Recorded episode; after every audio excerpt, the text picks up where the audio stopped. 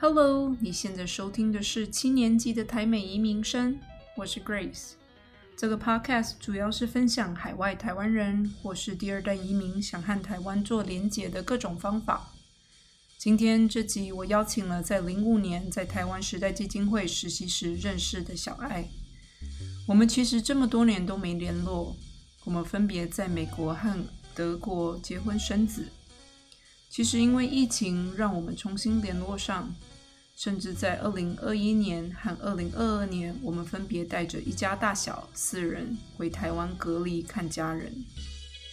我们先从隔离经验聊起，到最后其实有趣的地方是，我们对自己的故乡有了我们没想到的纠结情绪。我想这是海外生活多年后定居的台湾游子们都会有的共识。想知道那个五味杂陈的心情是什么吗？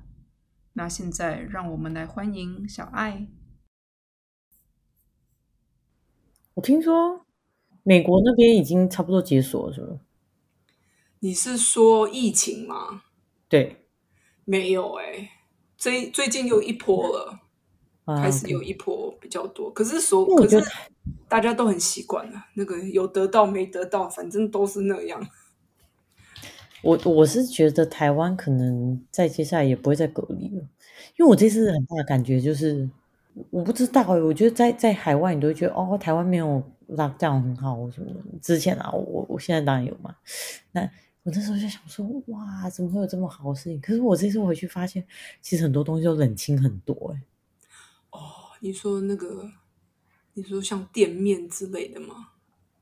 对啊，有些地方啊，然后我不知道你有没有这个感觉，就我就是回去就觉得说，哎，因为我不知道你美国，在德国，我给小孩戴口罩，他们会念我。哦，因为小孩子的心肺是还没有成熟的时候，他们会说6岁以下建议不要戴口罩。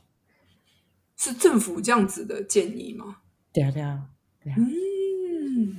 比如说我之前在这里的地铁，就是给小朋友戴口罩，就有隔壁人来跟我讲说，你知道他不用戴口罩对不对？好特别啊！你给他戴口罩，这样他没办法呼吸。那台湾呢？你是觉得台湾？台湾，我跟你讲，连我家妹妹都被人家念这么小，而且那时候还不到1岁哎。被站长就说他要戴，我说我有个好朋友，他就跟我说你要挂在旁边，然后人家讲的时候你就说我戴给你看，我就他马上拔下来。哇，他说你要保护他，我就说我不是不保护他，可是他真的不给我戴。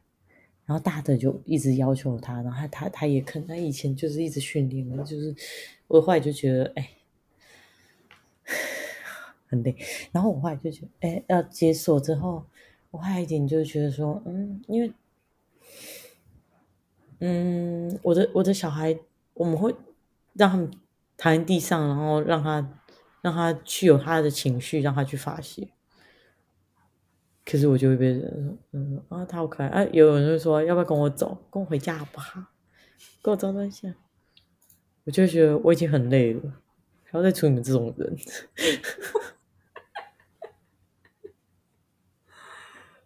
不过我觉得这是因为我们都在国外太久了，我觉得是对关太久，然后出来遇到熊很多人的时候，其实有点吓到。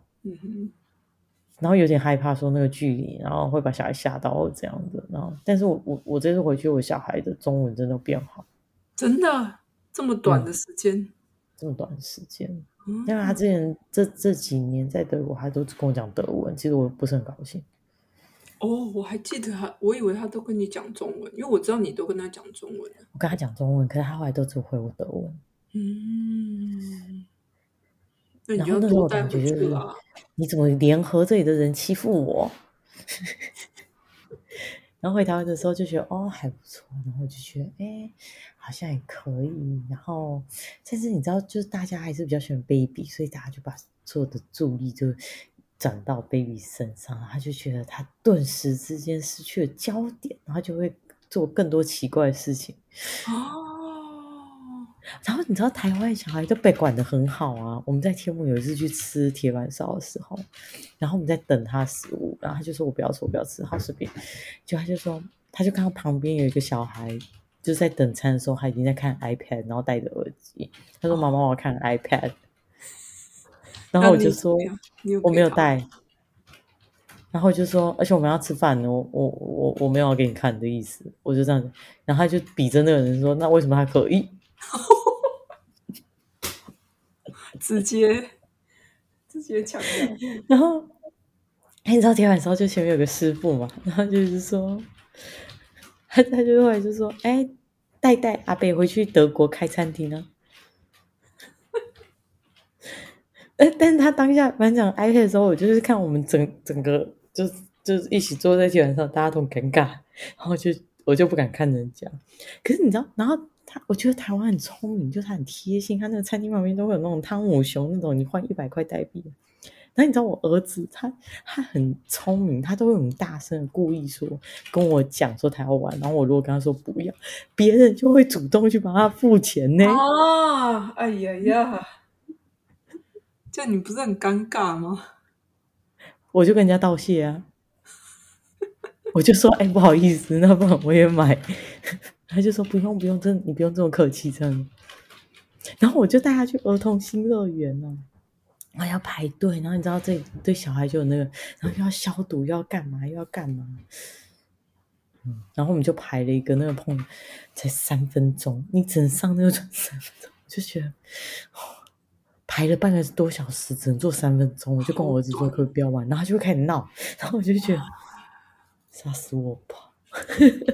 那你知道哦？然后他在柏林的时候，他会去跟地铁要开走之前，我们这都是 open 的嘛，不像台北捷运不是会有闸门或什么的，然后这样，怕人家跳下去啊什么的，然后他就会去那里去跟那个车长说拜拜，所以他坐区间车的时候，他坐火车或坐什么的时候，他都要去跟人家说拜拜。有没有那个前面的那个？就他这样跑的时候，我就被站长用那个广播器说：“那妈妈，你注意一下你的小孩。”然后我就觉得说，然后就叫那台车不准开走啊。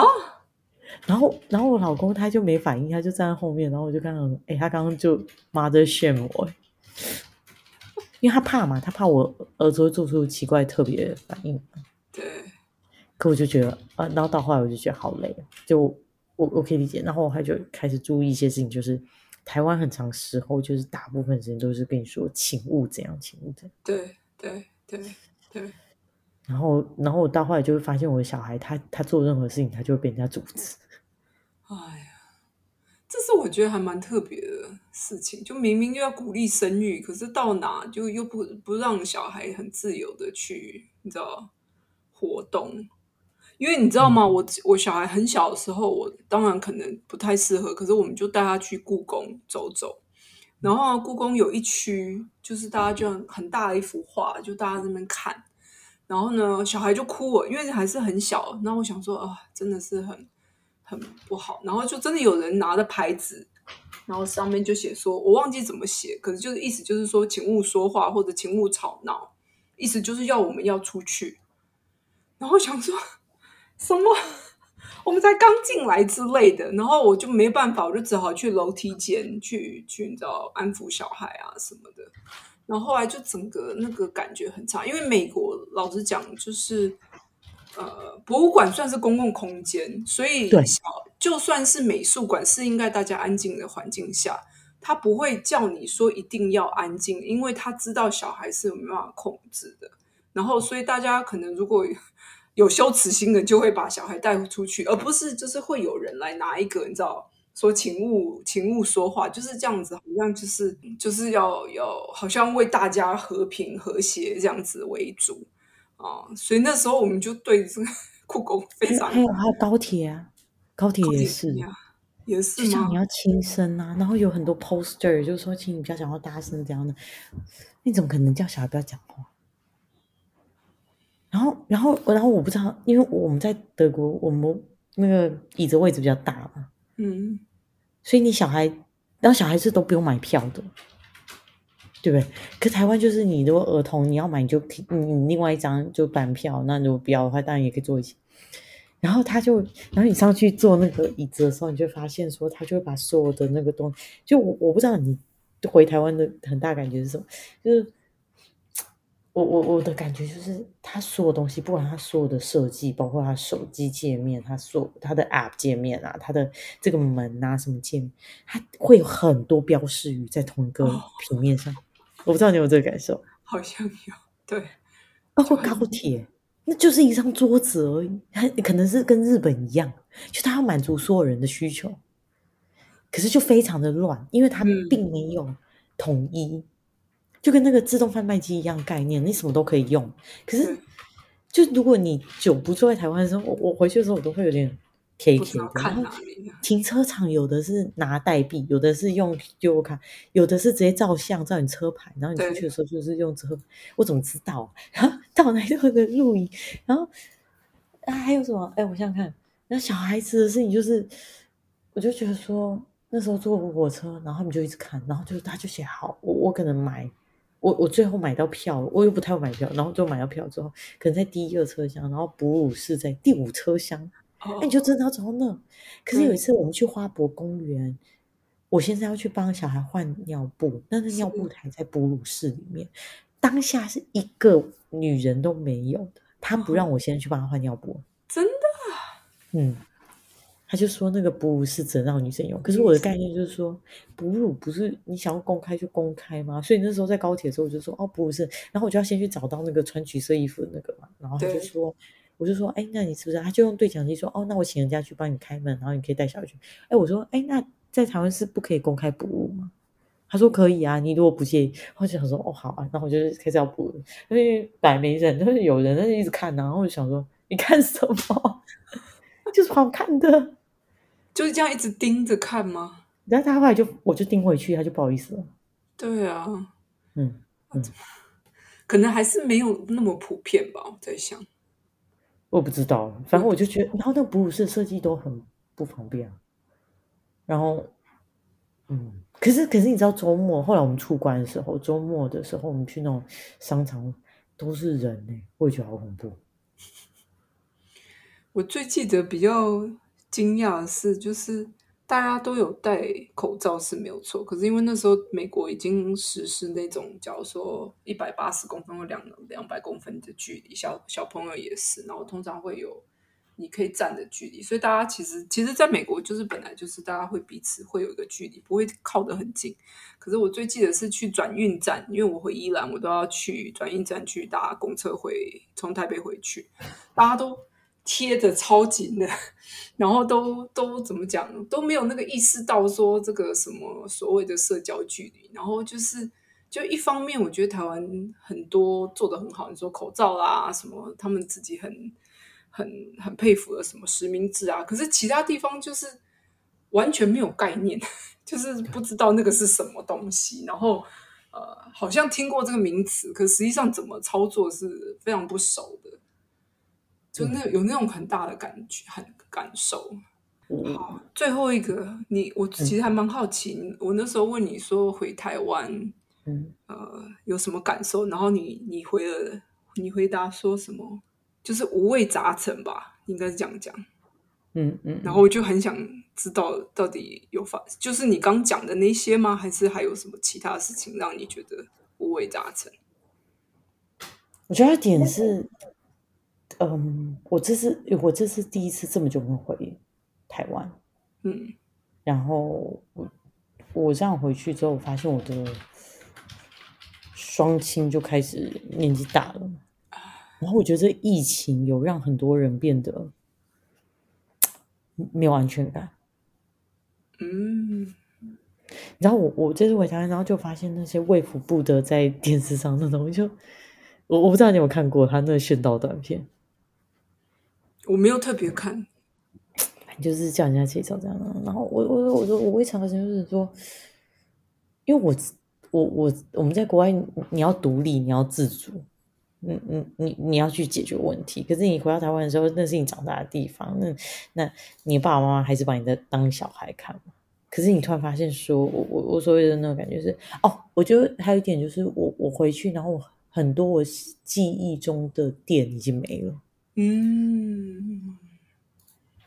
然后，大家开车的速度跟那个规矩又跟我记得的不太一样。然后很多事情就这样，然后还有很多点就是那个文化差，我觉得那是一种反文化冲击，再加上自身的那个家庭关系。以前我的感觉就是，我以前这样出国，然后我就觉得，哎，就回家，然后我的爸爸妈妈还是可以，照顾。可是我这一次回去的感觉就觉得说，我觉得他们要先照顾自己就已经好辛苦了。所以我说我会尝试那种就是，你以前觉得哎，这个是一个避风港，现在反正就是哎，它需要修复。对，而且你人，可是我现在还有其他事情，就是我需要去整。我觉得那种我会尝试这样，然后以前我觉得啊、哦，因为你知道，在国外就是觉得啊，这里的行政系统没有效率。可是我这次回台湾，我就觉得，其实台湾的不一定有比较有啊。哦，真的吗？你没有觉得那边比较好一点？就是我觉得那也要看地方，跟看到你遇到人，那跟在哪里是其实一样意思。这倒是，就是那个，都是经验啊。然后那感觉就是，那以前我回台湾很多感受是我自己的嘛，就是说，不过说那现在跟因为我带着一个家庭回去，然后就像你刚刚讲的，你回去你想照顾你爸妈，你也如果你有家庭就很，我所以我也查的事就是这样，然后你。我有一天那个天气很不好，然后我看我爸下车去修那个铁门，你知道？然后就把那个帽戴着啊，然后就很像那种台风天啊，然后他要冒着风雨去修的，然后我就觉得难过，很心疼吧，我鼻头一酸那种感觉。然后。就那感觉，就是说，也不知道什么时候，下次什么时候可以再回去。那你又不想要隔3年，可是你这一次这么辛苦，那你下次还要这样子的时候，你就觉得要怎样回去？因为我觉得你这样抛家弃子，这样其实我非常佩服你的勇气。我一直在想这件事情，因为之前我们刚刚讲，不是说要不要我先生自己带。大宝自己去马达加斯加的时候，我就想说我可不可以跟我儿子标1个月前，但我不知道那是产后荷尔蒙还是怎样，所以我告诉我自己，后来想想我没办法，尽管我先说好，是你没有办法放得下他们，是这样吗？对，我觉得那个当下，现在你问我可能如果短时间应该是可以啊，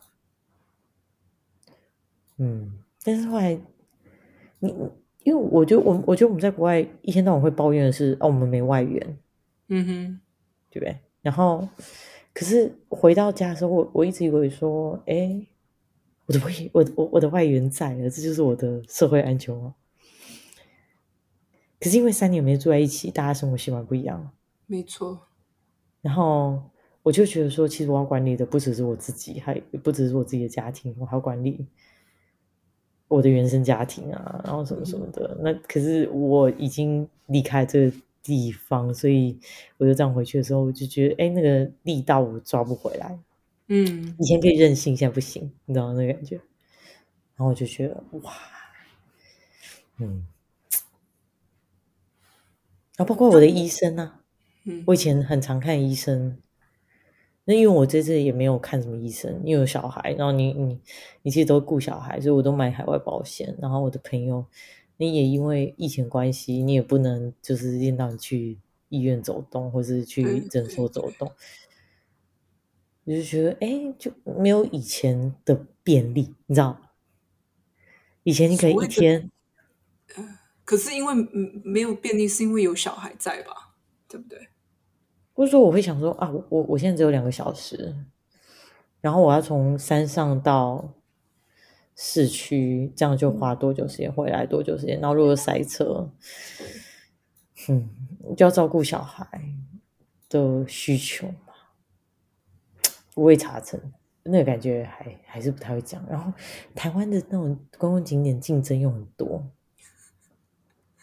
就会觉得，哎，我只是开个车，然后我现在找停车位停，然后就有一堆人在那找手，叫我这样，然后我以为是要问路过什么的，我就觉得那开始压力蛮大的。然后我刚讲的嘛，包括人啊、事啊、物啊、地方啊，整个全部加起来，我就觉得，因为你应该不能说，哎，我不想念这地方，或者我不爱这地方，而是说，它不是我记忆中的那个地方。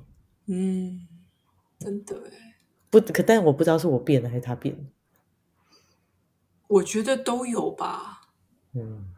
我觉得我们真的是有变的，就是整个生活的行为，我觉得我自己啦，真的是比较偏美国的。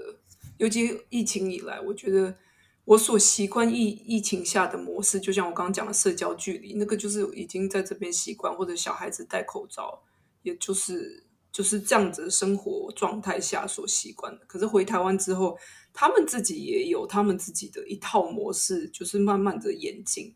但我们因为没有在那里，所以就没有时间去了解跟认识，然后每一次去的时候就有一点，我觉得都有冲击啊，对任何人都有。然后我觉得对我们会最困难，就是因为我们有一个预设立场说那个就是应该我所记忆的样子，可问题是台湾早就进步到一个样子是我不知道。 For example， 这次我回台北的时候，我就发现台北的捷运根本就不是我记忆的样子，你知道那个线很多，然后多到就是反而我最记忆中的那一条，假如说淡水线那一条好了，反而是大家他们所认知的比较旧的线。对对对，然后以前我们，可是你知道，在纽约的地铁随便一条线都比台北的还要久，你知道我意思吗？我知道啊，可是你知道，就是，可是我们记忆里面就是你知道，就是台北就是应该是长那样啊，然后是什么？可是现在台北已经都是不太一样，所以我都要以重新认识台北的心情去认识那个地方，然后跟朋友讲话才发现，以前我们都是国小，你知道，国中或高中、大学的朋友之类的，然后所以那时候讲的话就是吃喝喝啊，玩乐。现在没有，大家都谈论的都是什么买房子啊，小孩是什么这个学校好，这个幼稚园好，那个私立学校好，公立学校好，学区什么。就是我也可以加入那个话题，因为我自己有小孩，但是因为我不住在那里，那些话题跟我来讲也没有直接的关系，所以就真的也不会聊不起来，只是就会觉得哇，离我生活很远。对，对，我也觉得，就是那个，因为那个年龄，就是跟地方，而且我不知道你们那个感觉，就是你的朋友尽管当然他们还是一样的，但我这回就感觉就是，有些我的朋友的小孩跟我的小孩年纪不一样，然后那个不是不好。就是说，有的就会照顾我家的大宝，那就还好。因为我大宝刚好这一个阶段是他想要跟别人玩嘛，所以他就非常，他在台湾这段时间，他就非常非常想念他在德国的朋友。哦。然后因为在台湾的朋友，要么就比他太大，要么就比他太小。那尽管他们有任何的血缘关系或是怎样随便，可是因为他们平常没玩在一起，就没办法可以玩，但是。因为我们在德国没什么尊称嘛，就变成说他不需要去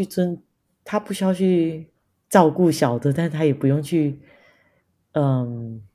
被照顾，就是他就是一个独立的个体。可是在台湾就不一样嘛，就是说那个长幼那种我觉得那个也是对我来说一个蛮大的困。那他在台湾也没办法上学，所以我觉得那个。太蛮无聊，所以我一直在找朋友给他。但是找朋友不是大人啊，因为大人绝对没办法跟小孩子好，然后不看手机，然后不看，就是说专注力完全在他，就对他来说，那个你就不是他朋友啦。他朋友是可以跟他讲随便话，然后可以跟他乱玩什么没脑的东西啊，就是对啊。那我的爸爸妈妈现在年纪大到也没办法跟他太久啊，然后就变成说，我也是得在那里 stand by。哎呀，那也是累啊。对啊，所以我当时给你五味杂陈，这个感觉应该就是，我觉得很多事情好累。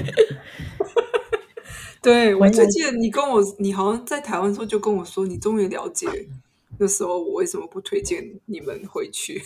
对，就是大家终于了解那个累其实是很多层的累，包括我们先生可能没办法在台湾自己生活也是一种，我们要处理所有的事情。我有时候其实会发火，就想说明明就是个 ABC 为什么都搞不懂，可是他就后来才发现他中文阅读能力很差，所以每一次就是要他念个什么真的没有办法，所以你就是、可是我说难听点，我们虽然中文是母语的，我这次回去我也有 countercultural shock。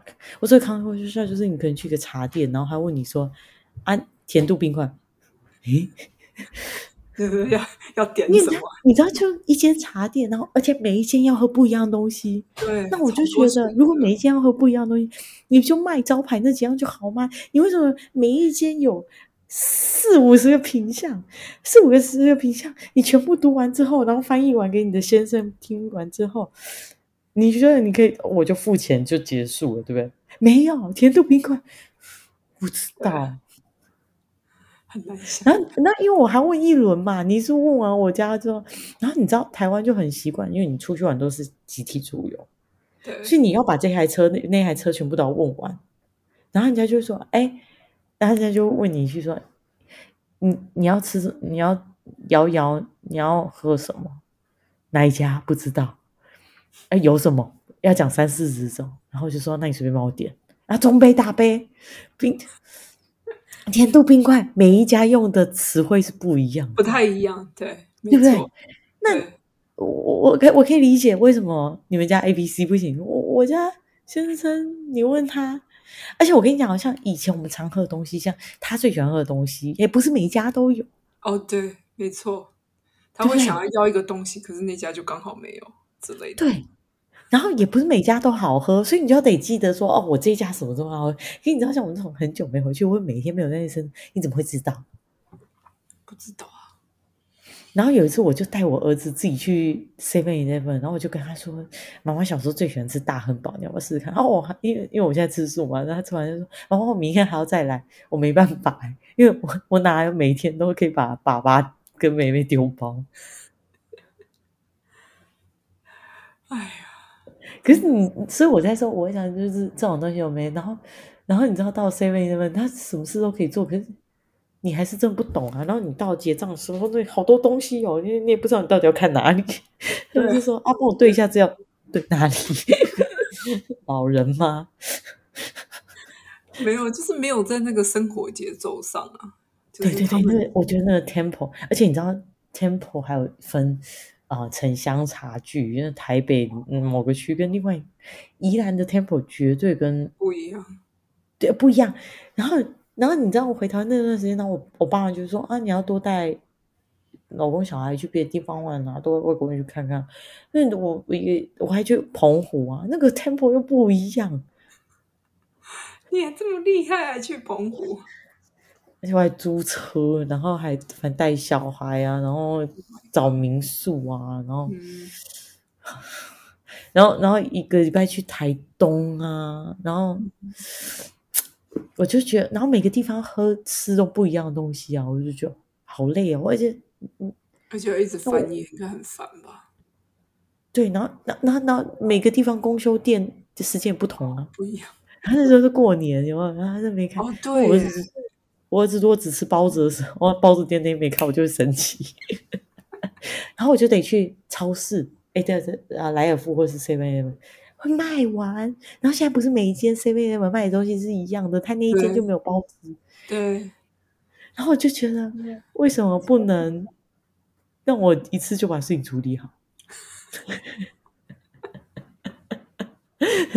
然后我就会想，我都会自愿要下车。可是你知道，就是如果不是我开车，如果是我开车就没事，我就可以上下车很快。Oh, okay. 可是因为我现在比较高嘛，所以他会坐前面啊。那我可能就是卡在两个七座中间，因为我，然后就变成说，你台湾车子你又不能跟爸妈，然后再加上我们这样4个这样，然后就有7座根本坐不下。那个7座是真的，我看屁股就真的卡紧紧，那个很紧。很紧，然后台湾的汽车是没有 ESO fix，哦，你说没有那个，然后所以气柱还会晃啊，然后我的小孩有时候我就要顾啊，然后他们会叫啊，然后台湾人会怕小孩叫啊，哦，对不对？台湾人会说，哎，他为什么哭啊？所以我就得赶快塞零食啊。嗯，然后我们去台北的公寓，就是拜访朋友，就你楼下邻居就会上来抱怨啊，蹦一跳你就抱怨，然后我就觉得哇，太恐怖了。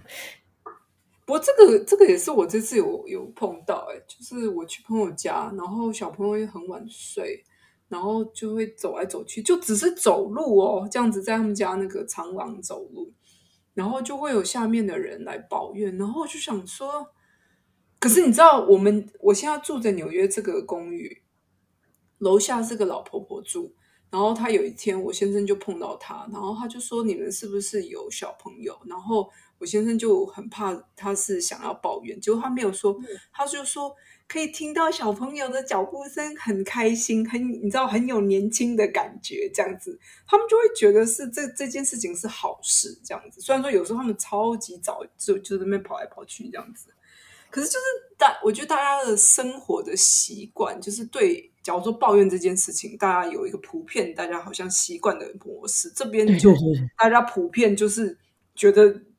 像我隔壁就是个大学生，礼拜五晚上就会开始开音乐，你知道，要开始 party。可是因为我也知道周间的时候，周末一大早，我小朋友也在那边尖叫来尖叫去，就是他们也没有抱怨，那我们也就不要抱怨好，就大家彼此这样子，彼此有不同年纪的生活，就可以习惯就好。可是我不知道我觉得可能还是台湾也对某一些事情会特别想要抱怨，然后那个好像就是。大家应该不要打扰人家那种，反而没有比较那种包容的心说，你也有可能打扰我的时候，或者我也有可能打扰你的时候，大家是不是可以怎么样，就互相理解。不过我觉得这个也不见得啊，台湾可能也有这种事情。然后我另外一点就觉得说，因为很多亲戚都很想要看小孩嘛，但我也想见我的朋友啊，很难吧？很难啊。然后很多人，然后反正就，然后我说，我不知道你们，你知道，就台湾邻里在走动的时候，有时候也是不先联络就直接来的，所以我可能今天才起床，然后我昨天可能过一个我可能从台东，然后我很累，我今天就想要摆烂，我什么都不想做，对，然后就会说，等一下谁谁谁要来。可我心里没有准备好，我身体也没准备好。可是他们一定觉得说你难得回来啊，这么久回来了，对不对？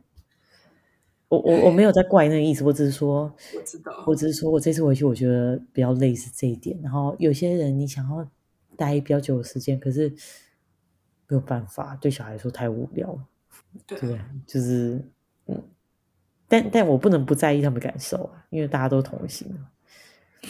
对啊，但我也不能永远只包容他们的感受，我没有照顾我自己的感受啊，所以我才会觉得说那很复杂。可是就是，但我觉得那个被怪这件事情，然后很多很吵啊，或是很安静啊，然后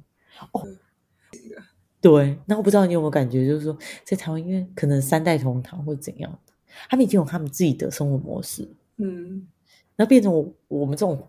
外面回来的，你是客人还是你是家人？那个感觉怪怪。我最记得我去年回去的时候，就两边都不是人，就是爸妈也照顾不好，所以就是也没有那么多时间看他们，我跟他们有更多互动。然后小孩也是，后来真的受不了，我就只能送他们去幼儿园啊。不过我跟你讲，你这段过程也会过的，就是你下一次回去又是不一样的感觉，主要是因为小孩又大了一点，然后稍微又会轻松一点。可是台湾又变了，我跟你讲，到那时候台湾又是另外一个样子，然后你又要去适应那个新的台湾的样子。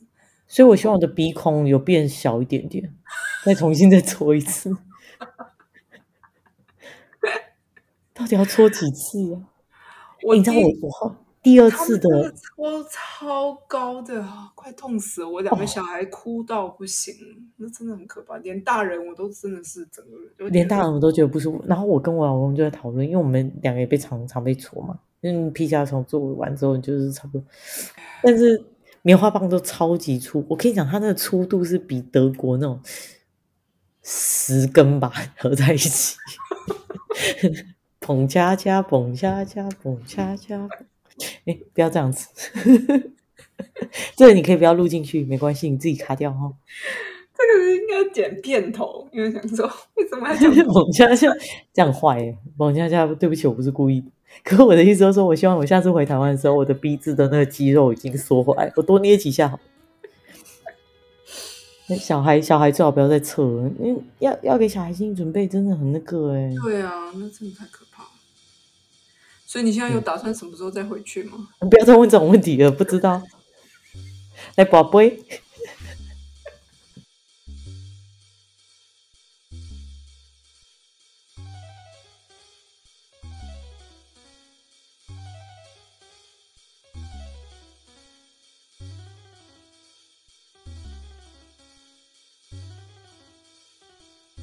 感谢你的收听，你若喜欢这一集，欢迎到 Apple Podcast 评分留言，希望借由大家的支持和鼓励，可以让我有继续录制节目的动力。